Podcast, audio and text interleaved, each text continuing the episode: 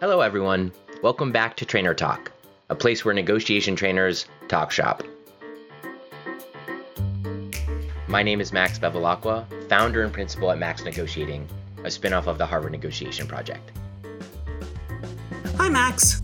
I'm Gwen Krause, and I've been training negotiation and leadership workshops for 25 years around the world in multiple industries and worked with several training firms, including Vantage Partners, Action Design, as well as my own training and coaching company, Polaris Professional Development. We're on our fourth episode now, and it's it's hard to believe based on where we started that um, we are where we are, but it's I, I think we're embarking on the journey of creating community in the way that we're hoping, and we're really grateful for all the feedback and additional listeners and followers we've gotten. Gwen, how is, how is episode number four treating you? Uh, this is a great episode, and I have to say, I knew that it was going to be fun and instructional to produce this podcast, but it's been beyond my wildest dreams of uh, what a blast it is to talk to so many interesting people and to work with you, Max. So, without further ado, let's launch into number four. Today, Peter Hiddema is going to talk to us about conflict. First, as um, a banker in a bankruptcy conversation with a company, and transitioning from an antagonistic to a joint problem solving perspective, as well as a story about a, a mishap with a colleague and trying to resolve that. And then we're going to zoom out and, and, talk about international conflict resolution and, and Peter's international perspective. Welcome, Peter. Thank you very much, Gwen and Max. Great to be here. So, Peter, could you just tell us a little bit about how you made the jump from banking and finance into traveling around the world and teaching negotiation? Absolutely, happy to. You know, it's it's a great example to me of how sometimes we fall into a place where maybe we were meant to be. I started my career yeah, in in finance and banking and when I got exposed to this stuff, it was when I was working as a corporate banker for Royal Bank of Canada in Toronto. And my timing was excellent. I had worked in finance a bit, went back to did an MBA, and then joined as a corporate banker in the depths of a nasty recession. And so uh, instead of helping clients build their businesses and grow their businesses, I was mostly coming in saying, Hi, nice to meet you. Give us our money back right now.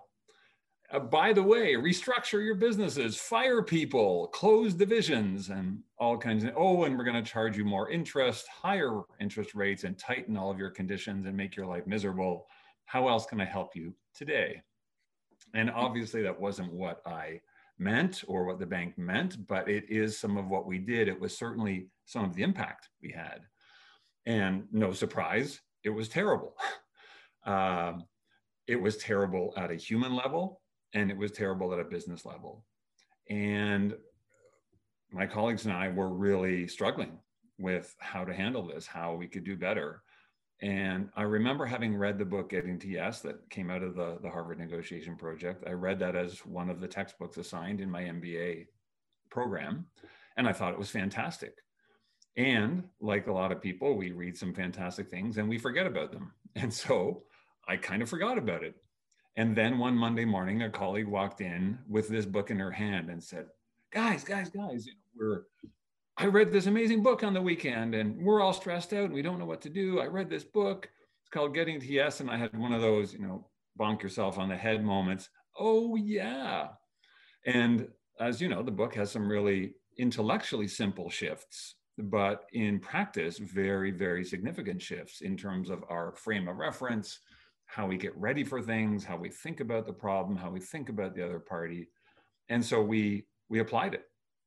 And we turned situations around from all out war, where we were the ones with the big hammer and the big stick, uh, and things were going nowhere fast, to a joint problem solving endeavor with still lots of tough negotiations, but uh, a forward looking collaborative spirit and we saved companies we saved livelihoods we we absolutely and completely turned things around and i still remember today where i was sitting sometimes when i received some of those thank you letters from clients uh, while they were still in the midst of the thick of it and I, you know, that had a huge impact on me as a person, as a professional. I thought, wow, you know, this banking stuff is okay, but wow, that was amazing. So I really just couldn't get it out of my head. And I, I went to the UK with RBC as well and was working there, and it was fantastic being there. But I just really couldn't.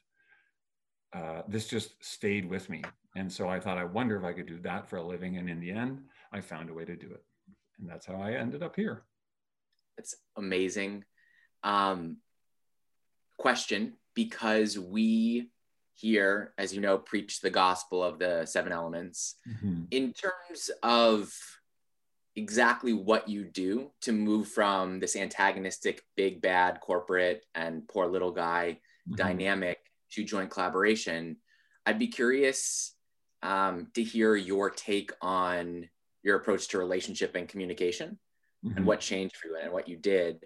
Um, and also i'm, I'm curious i'm curious if, if you have a story in particular uh, regarding a colleague that that might apply here Sure. And actually, you know, th- there is one I have in mind about a colleague. I also am remembering one about a client, and maybe also one of the first clients that we did this with to to change the game where it worked, and then how I totally screwed it up with a colleague, um, because that's part of life, right? We're we're imperfect. So to answer the the first part of your question i think first of all it was just remembering that we were dealing with people. You know yes they were founders and owners of companies or cfos or whatever but especially in the companies where it was uh, owned and managed and run by people who had founded it and put their life and blood and soul into it we were potentially going to take everything from them including their their house. Uh, terrible, you know. So it's bad enough to, to put people who are employees in a company through an incredibly stressful time. Uh, it's quite another thing to potentially destroy what someone spent 20 or 30 years building, you know. So um, it was remembering that's right, these are people and they're just trying to do the best they can with what they got, just like we are. And at the same time, we make mistakes and we have good days and bad days and do smart things and dumb things. And so that shift helped us a lot. And we got together with other colleagues and said, okay, if we were this person, right, that classic notion of putting ourselves in their shoes and saying, if I founded this company 30 years ago, recognizing I can't exactly imagine what that's like, but if I had, and I put everything into it, and now I was maybe going to lose it all, uh, how would I feel? What would I think?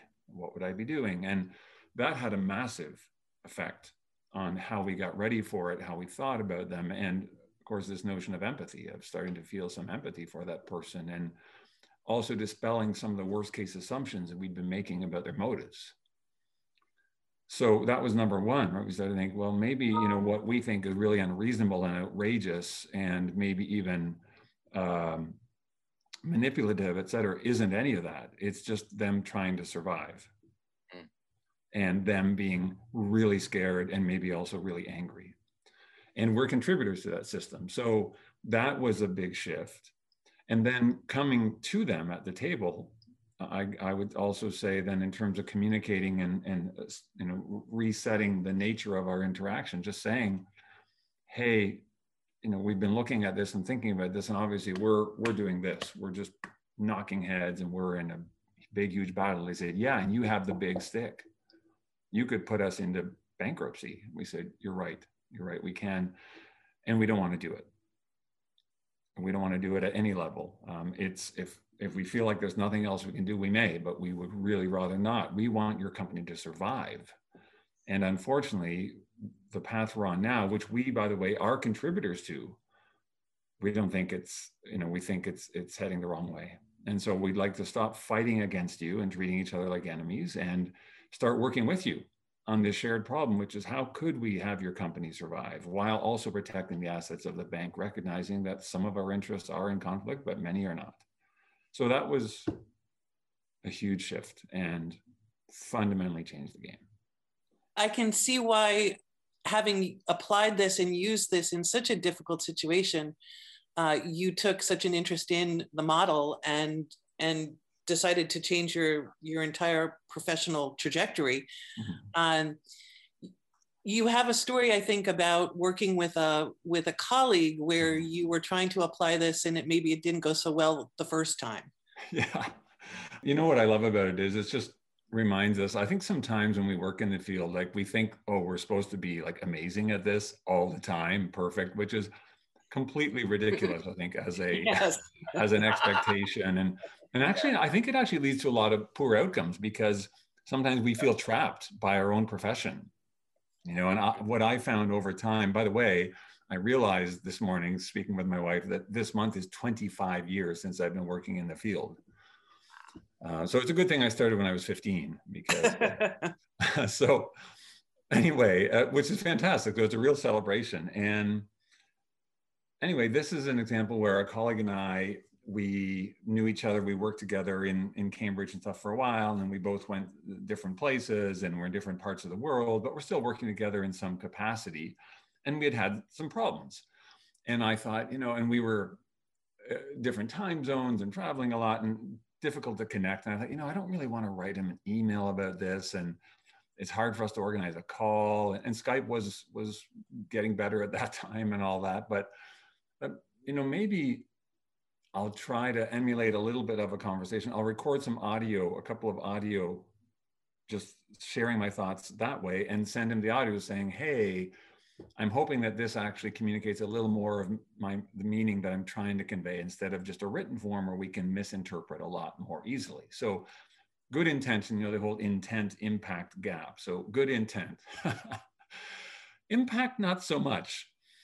Uh, as it happens, and I, I listened to my own recordings after I, I actually can't remember if I listened to them before I sent them, which would have been a good idea uh, because I wasn't in a great headspace, unsurprisingly, when I recorded these things. And so the tone and the manner, I actually wasn't so much angry as I don't know how to characterize it, but it was just one of these, it was a way of being and a way of speaking that was, I think, hard to hear.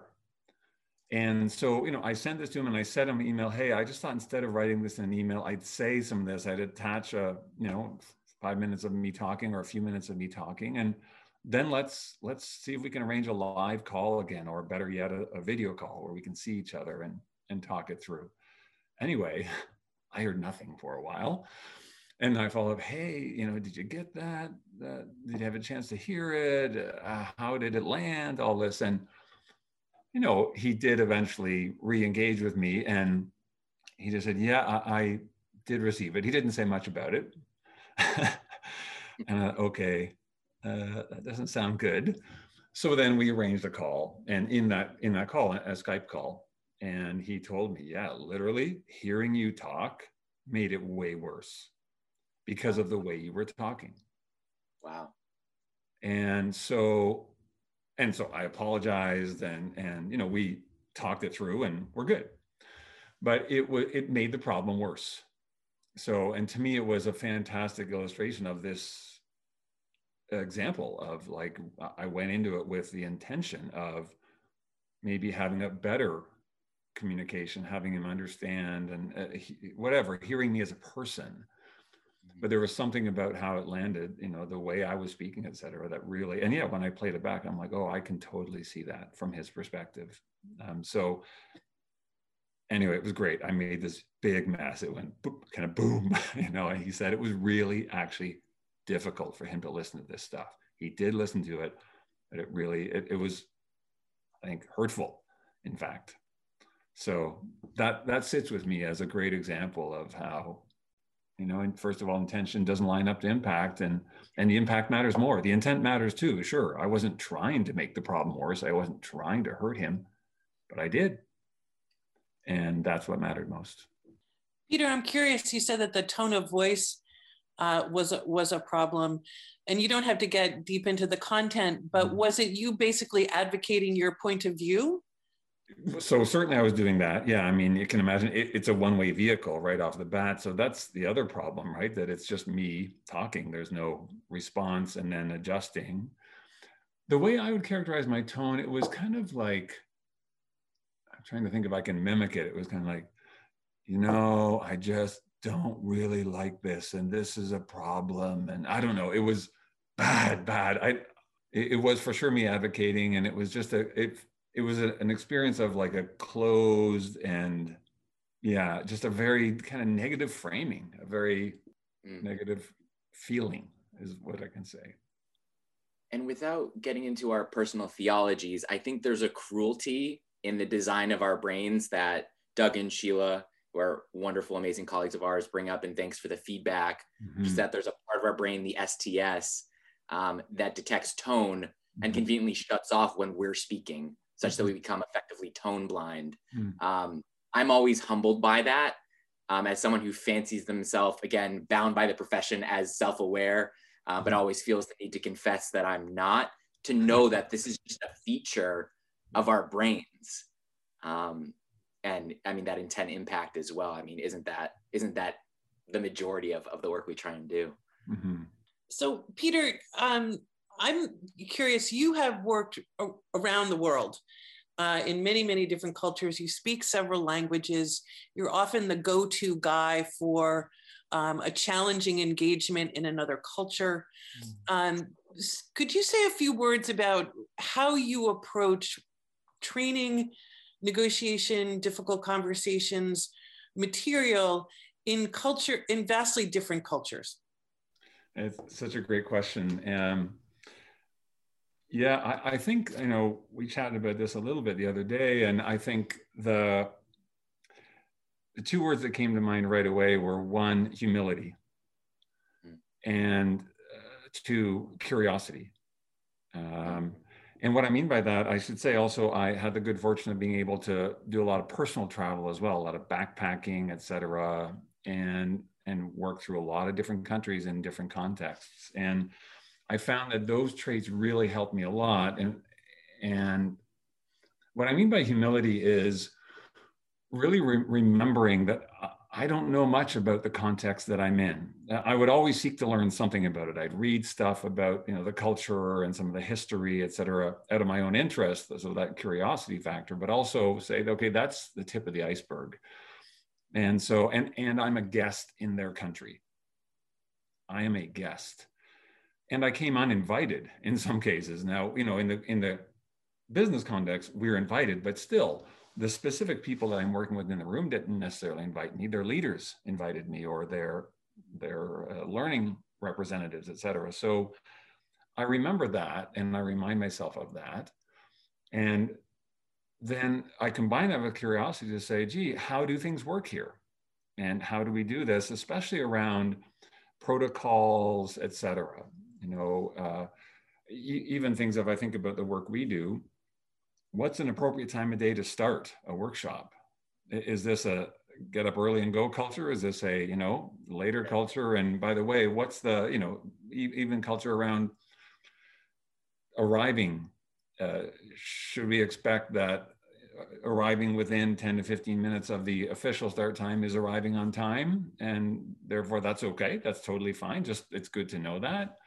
Um, all of these things, right? Uh, and uh, remember that they are being kind enough to let me deliver a workshop in a language that is not their mother tongue. Hmm. And that happens to be mine, unless I'm working in French or Spanish. Um, the my fourth language is, is one spoken in the north of Holland by a small number of people. I don't think it would help a lot to run a workshop in that language. And I'm still working on English, by the way. So, um, so those things help a lot. So I would ask people things, and I try to remember there are different ways that we operate in different parts of the world. And that's helped me a, a whole lot. And I say something to that effect when I start leading a client session, saying, "Hey, you know, thank you for having me here, and look, I'm a guest in your country, and I know a little bit about how things work here, but not that much. And I'm here to offer some thoughts that have been helpful to me and other people I've worked with. And I want to recognize that some of it might resonate really well for you and some might not. Um, that some of this stuff by default has a cultural dimension to it. And so as we work together, if things don't resonate for you, please uh, let's talk about it and let's talk about how it might work differently mm-hmm. uh, for you. Um, and so that's really helped me a lot. I remember backpacking too, like just asking people, how should I do this here? And I want to be respectful about it. I don't know how to do that properly here. And and then I guess the last thing I'd say is acknowledging we're going to just make mistakes and we're going to bump into each other and and let them know that what my intention is um, to be respectful to to learn from them while we let's learn together. And also acknowledge almost for sure i'll do some things that aren't great. So i apologize in advance.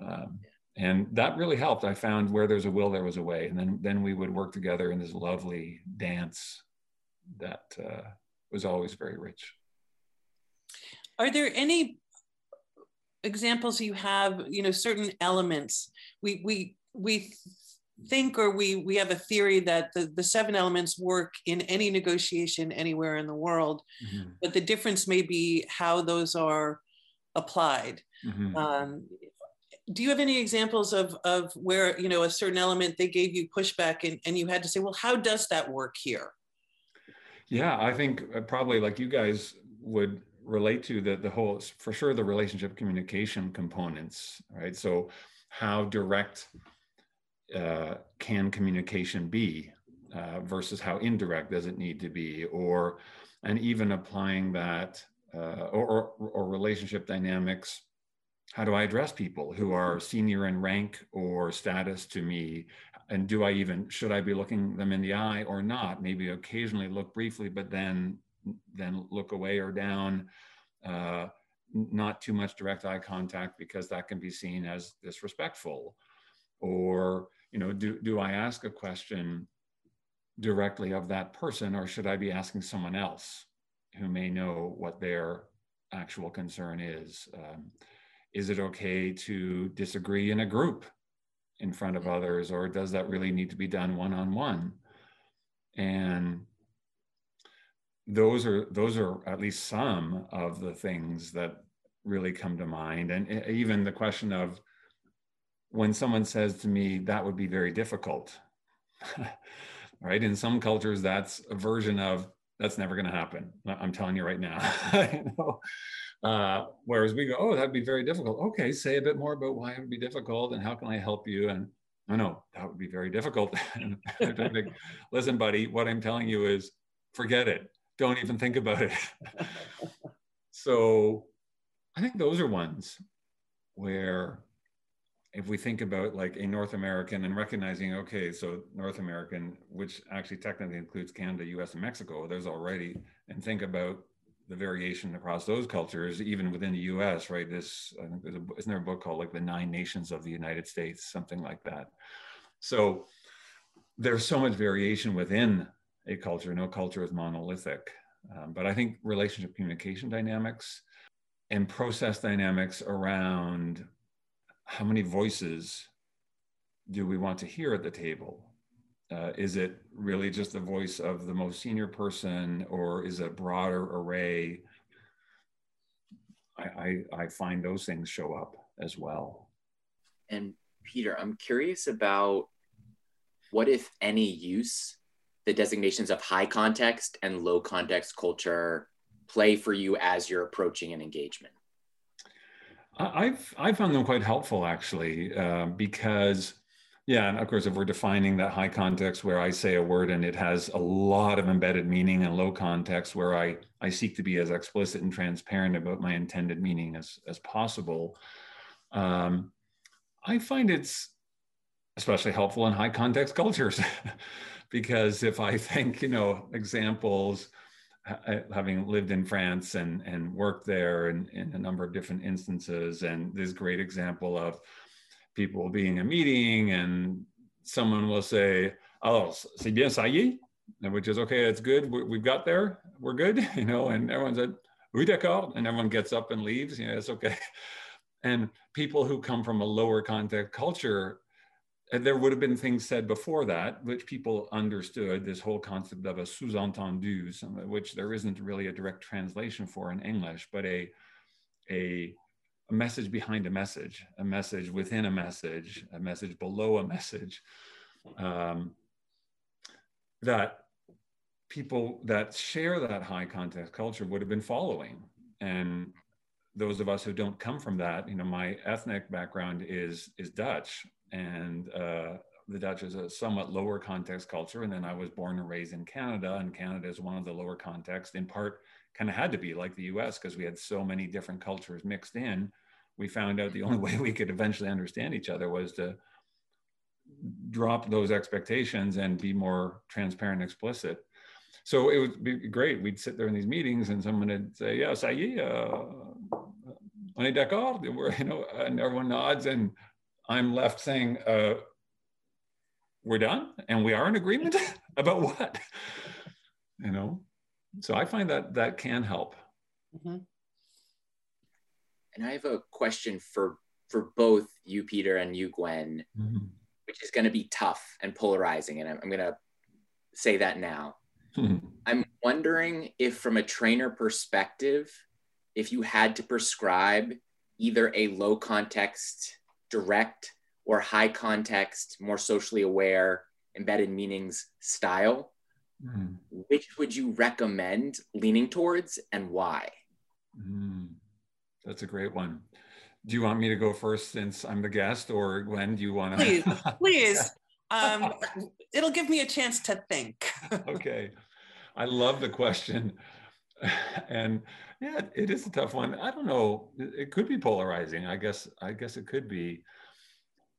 I, so just looking at my own lived experience, I would tend toward the lower context uh, for uh, for practical reasons, really. That uh, I would tend toward it, especially in a, in a situation where there are mixtures of people who would arrive with different contexts.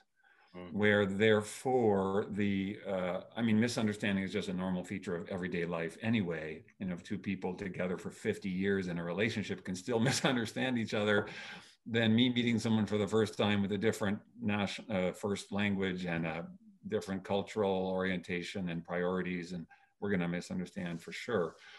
But if i layer on top of that context that and we both come from high context environments and mine is different than yours wow then the opportunity for misunderstanding goes way up. Uh, although even just high context mixed with low context. So i think the the upside there is while it can take more time and sometimes be almost annoying to people to say yes i understood. Thank you. While you now explain what you meant. Are you insulting my intelligence so, so that that's a potential consequence. I think the upside outweighs the downside. The upside is that the chances of good understanding go up. Uh, I mm-hmm. think, and what I found is that I I simply explain my reasoning. I say, guys, I'm going to ask uh, and and try to also implement myself that we all try to be a little bit uh, more explicit about what we mean and maybe explain a bit more than we otherwise would. And my intention is not to insult your intelligence or your language skills or any of that. It's it's to increase the chance that what I'm trying to say is what comes across. Mm-hmm. Anyway, I, those are, I guess, those are my thoughts. Um, I don't know, Gwen. Yeah, I th- I think that it, obviously different situations call for different mm-hmm. approaches. Mm-hmm. I do think I agree to be able to just explain I'm saying this, here's my perspective. It's only one perspective in the room. Um, you know, and I am going to give you some some background. Mm-hmm. Or the other is when I in a room I've said something and I can see that it didn't land. Mm-hmm. I can I can see that I've used a turn of phrase that they're not familiar with or it didn't land. I will often stop and, and say, you know, do you does that work in your world? Um, i once used an expression i was i was working in tokyo and i used the expression the squeaky wheel gets the grease. Mm-hmm. and i saw these blank expressions and i said i'm i, I apologize. That may not be a, a phrase that you use. Mm-hmm. and somebody said no we don't. The phrase we use is the nail that's sticking up gets hammered down. Mm-hmm and you know i had i had done a total swing and a miss but mm-hmm. by in, inquiring about that i got some really good data about their context Yeah. Um, and it actually changed very much changed the way I was teaching the ladder and communication and relationship um, for that group. Mm-hmm. Uh, I think sometimes, you know, to use context a little bit differently, our context as trainers is this is a fantastic model and mm-hmm. and you will love it as much as I do and it will work for you in every situation. Right. And you know, our enthusiasm is fabulous, but sometimes I've had to really dial back and say, I, I don't know enough about your, not just your culture, your organization, mm-hmm. you know, your leadership team. Mm-hmm. Tell me all the reasons why this won't work, which is a tough question to ask because you're mm-hmm. looking for, um, for a better word, criticism. Mm-hmm. Um, and we can get defensive. Mm-hmm. It's really well said. Yeah, Max, you looked like you were gonna. And Max, you asked us. Let I'm gonna throw it back to you. Do you have anything uh, to add here? Uh, out facilitated by a facilitator. Nicely um, done, Gwen. Two points for Gwen. Well, Am I winning facilitation? I think so. Not that it's competitive or anything. just to be explicit, I'm going to answer it. And I just want to say, Peter, in your recounting, I thought it was so interesting that you seem to make a move to close the gap between intent and impact mm. by being low context about your low contextness. Yes. Yeah. Just say, I'm going to do this. And the reason I'm doing this yeah. is because X, Y, and Z. And that's mm. the reason that I also tend in that direction. Um, Gwen, there's also a story that I'm going to try and make you tell at some point where I think you were talking about um, different idioms as well in different languages. And one had to do with like passing the hot potato versus the corpse. Um, and I just think that those examples and the power of idioms, especially when we think about, you know, it's not like in the US that we learn other languages, but Peter speaks other languages. Um, that's a joke. Um, that I'm sorry. I, I think it's just, it's really helpful to notice something that we do very often, which is talking idioms. Um, for me, I've definitely received, I think, fair pushback against a low context bias, mm-hmm. which I think is embedded in some of our tools like the ladder of inference. In fact, what we say is that it's good to go down it, which is to mm-hmm. say to recount explicitly mm-hmm. what's going on. So I think there's, I think I tend towards the direction of being low context because that's where I come from mm-hmm. and that's where I'm comfortable. Mm-hmm. And I think you know, our recent guest, Josh Weiss, is so interesting, who just had a book out called Real World Negotiations, where he's talking about the, the, the power of storytelling, mm-hmm. which I think is so much more effective because Peter, earlier in um, when we were talking, you're talking about the shift of being against versus being with and approaching a problem like that. And I think storytelling is a great way to do that mm-hmm. instead of the dynamic that I think at least I see in a lot of corporate spaces, which is information haver and information receptacle. Mm-hmm. So I I think I personally have more of a low context preference and normatively have biases in that way. Mm-hmm. And I think some of the most skillful moves that I aspire to are these beautiful stories that are soft on relationship and have a message that's just right on. Mm-hmm. I don't think I've ever done it, but it sounds great. you may have done it. I'm guessing you may have done it. Uh, yeah, I think that's really well said, Max. And there is a beauty in stories, and we live inside our stories. And so I think if the story is one that can be related to and, and uh, understood, hopefully, in the way intended by the people hearing it, uh, it can be so much more effective and so much more powerful than than a an explicit low context explanation about something. And for sure, I you know you talking about that, I I use high context references you know i'm working with a french client right now and because i've spent some time living there and i speak the language uh, et cetera. And i've learned some of those expressions. And again french in canada is very different than french in france and different regions of france different parts of canada even you know there are variations. But if I know, okay, I'm speaking to people from from Paris, and this is something I've heard a lot in Paris, I'll I'll use a short form sometimes, and they'll just nod knowingly, and it's very efficient. Or in the UK, I lived in the UK for a while, right? And I learned how we were quote divided by a common language, right? and, and so some of those expressions, I, I, think you, your point's a great one that it can be very uh, efficient and effective, and also a way of establishing a bit of um, a connection, saying, mm-hmm. "Hey, I've invested in learning a little bit about your context, and here's a way of sharing it in a very natural way." Mm-hmm.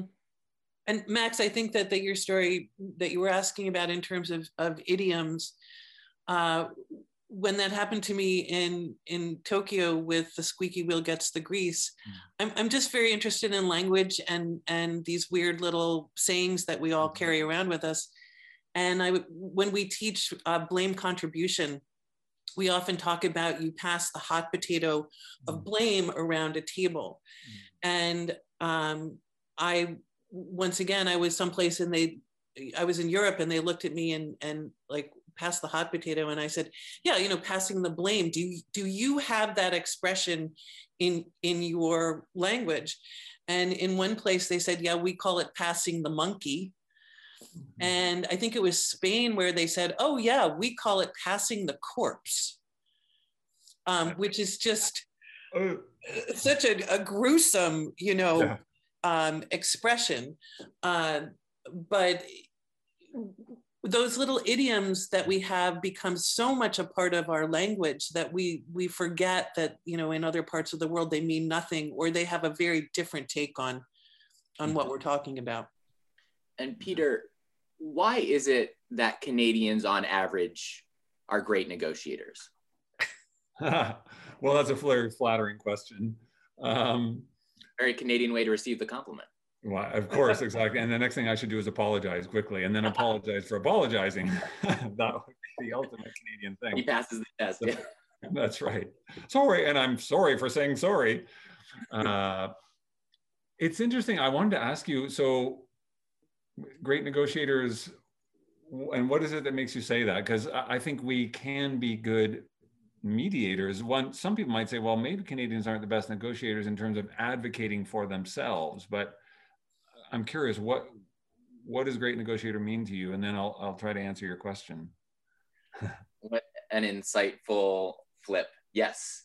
I think when i say great negotiator mm-hmm. and it's part of my not so subtle agenda to make this part of other people's definition it's actually one that's less ego driven one mm-hmm. that's less bombastic one that's more dispassionate, mm-hmm. and one that's more attuned to human impact. Mm. So, in my experience, yeah. at least in the Harvard negotiation workshop, the representation from Canada is disproportionate to other countries. Mm. And I don't think that's entirely a mistake. Mm. Um, I have less experience as someone who knows not only in the US, but like you said, one of those nine countries in the in the Northeast, which is its, its own animal. and even though we're identifying in a in a basic division of western eastern or however we want to talk about things right. north south canada and us are both low context but for me and i think for many people from the us and people from canada when we talk to each other we notice differences mm-hmm. around that advocacy and so at least to just put a finer point on the question great yeah. negotiator means tending towards inquiry and listening as opposed to tending towards let me sell something to you Right. Okay, that's great. That's a great clarification. Uh, and I'll say one other thing, and then I'll share some thoughts. I one one definition I've heard that I liked in terms of what is a good negotiator is uh, I think it might have come out of Neil Rackham's work in spin selling. Even I'm I'm not sure about that, or just some of his subsequent research. Um, even that the title is a bit of an unfortunate title, a bit of an unfortunate acronym spin selling. Oh, how you can trick me, you know, mm-hmm. which is not what he, he means, right? Situation, problem, identify, etc. But anyway, good negotiators are people who a regularly reach agreement. Mm-hmm. B, uh, their agreements are implemented, and C, mm. the negotiating parties are willing to work with each other again but I'm a good negotiator because I beat you up, you know. So anyway, I, I, like that definition, and I also like it because I think one of the the that's quite a wise definition of good negotiator because I might say I'm a good negotiator because I nailed you to the floor. Like I beat the living daylights out of you, and you'll never speak to me again, and you'll trash talk me the rest of your life. And probably our agreement will break down in a month as soon as you have a better alternative, in my mind. Right. So, anyway, why might we do it? I think we are quite relationship oriented. I often think of Canada as being somewhere between the US and the UK culturally. Like, you know, there, there is also the a strong French influence in terms of one of the early peoples who came after the First Nations, who've been here for thousands and thousands of years, right? But in terms of European peoples, um, French and English, and the English Anglo-Saxon model became the dominant model in Canada um, and, and, in the U.S. French were there as well, as we know. So so we have some of those sensibilities, those European sensibilities of, well, hang on a second here, let's just slow this down. And what about the people? And does the result matter as much as we think? And then the whole be nice, right? So, um, which can unfortunately result in something that feels somewhat passive aggressive. It's like, well, I wouldn't tell you to your face that I disagree with you because that would be wouldn't be nice, but I'll tell everyone else, you know. And I think, well, wait a second, is that actually on balance nice? So I, I think, though, it does come from this notion of uh, valuing the relationship quite highly, uh, a sense of community. There's a, that that's that European impact. You know, the U.S. as you know, is there, there's more of an individualistic drive, which has some incredible upsides and some and some real downsides. And the more communitarian drive here has some great upsides and some downsides.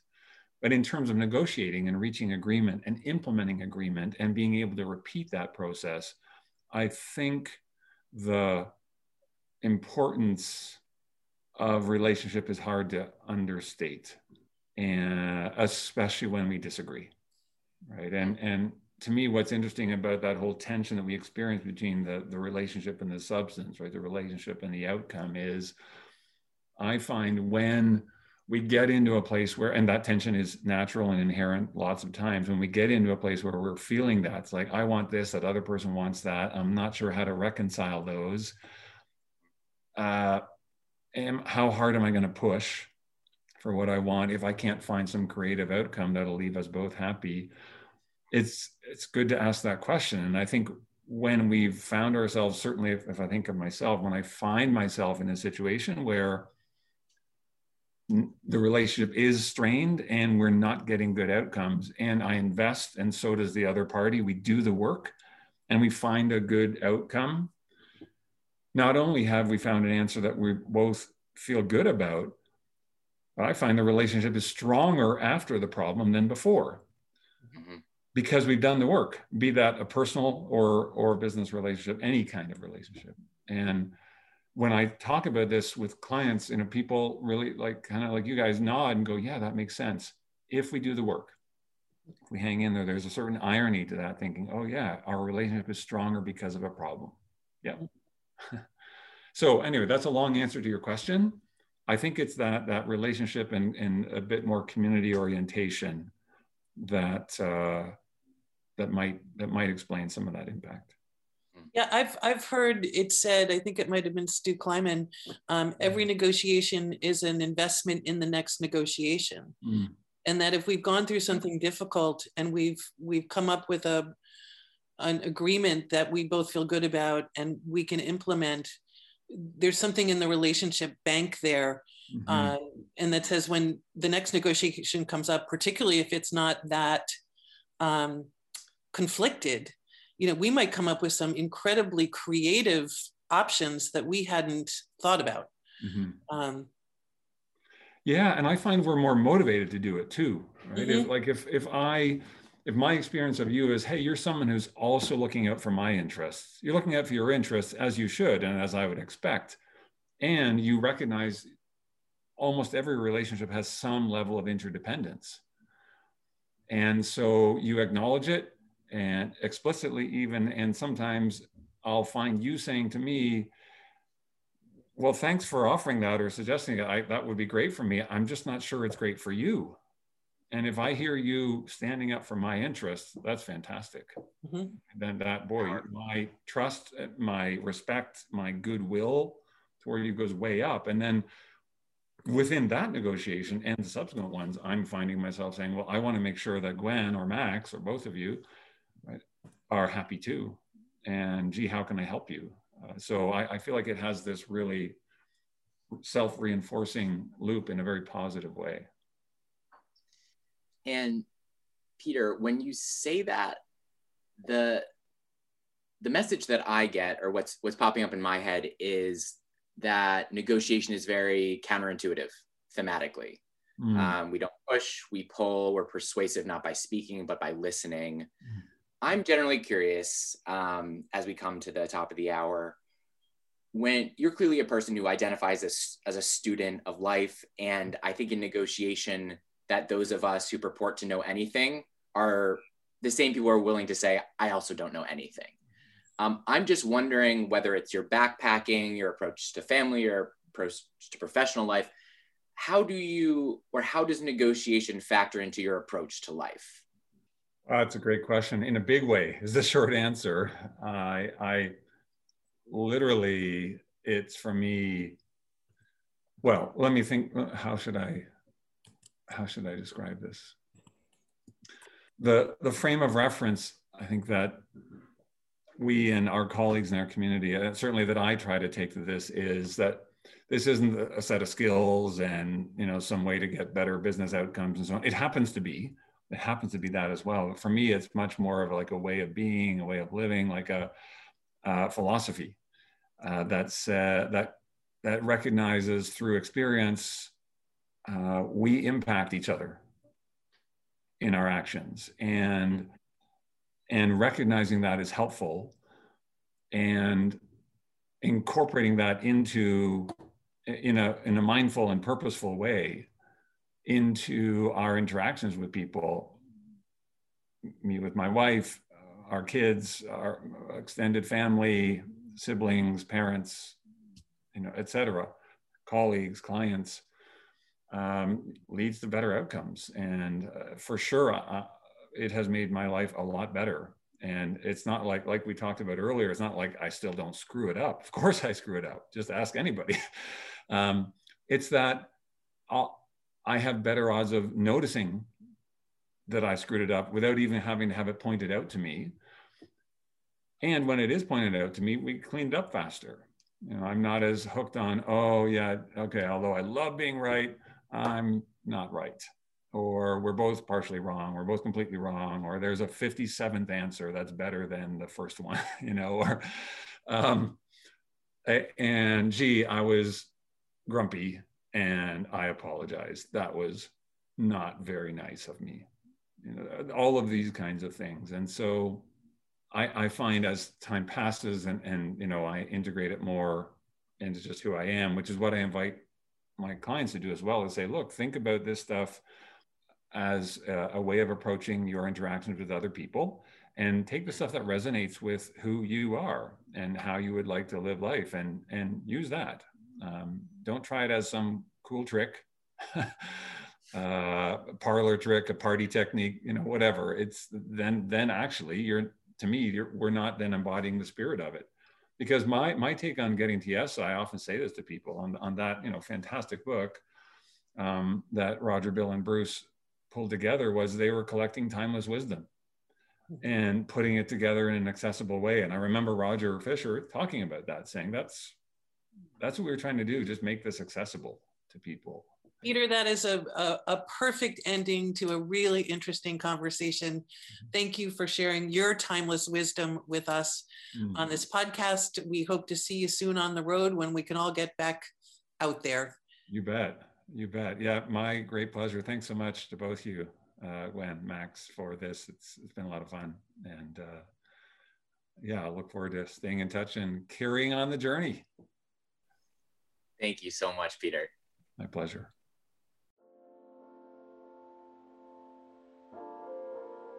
What an incredible conversation with with Peter. There's so many things that I'm taking away from Peter, and I think the biggest thing um, is the way that he talks and models what we do as a way of being and a way of thinking first, as opposed to a way of behaving, because our behaviors don't come from a void, they come from the way that we think and comport ourselves. And so that curiosity and humility, and again, I, I feel like we have this important theme of um, shattering the illusion of the perfect practitioner because it doesn't exist. Um, is really important, and I, I'm, and anyone that works with Peter, I think, is is really grateful and, and humbled to be around a really impressive person who um, speaks the way that he does. Yeah, I was really struck by the fact that in the banking example, traditionally that would be an absolutely adversarial relationship. And realizing that uh, he could approach that relationship differently. And instead of saying, we have a problem and you're the problem, you know, we have a joint problem that we want to solve together. I also just love Peter's international reach, and we don't always talk about intercultural and cultural differences in the negotiation world. We have a model, it was created in the United States.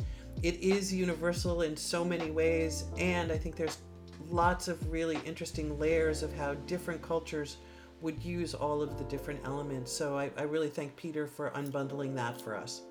And and Gwen, based on what you're saying too, I, I just think something that I'm struck by with people that are working this internationally is is less their necessarily it's less their knowledge of the culture they're going into and more their framing of how they're entering saying things like, I want to do this in a way that's polite and I don't know how to do that.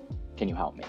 That idea of walking in as a guest instead of being a person who knows, which I think, especially in corporate spaces, but also government, it's very difficult and counterintuitive to say the way that I'm going to show my knowledge and ability is to be honest about my lack of it and to ask for your help. Yeah, and, and thus creating a different relationship than I'm the expert and you're going to do it my way and more effective too if you do it that way, right? we hope. We hope. We believe, we hope. and it, it's been proven many, many times.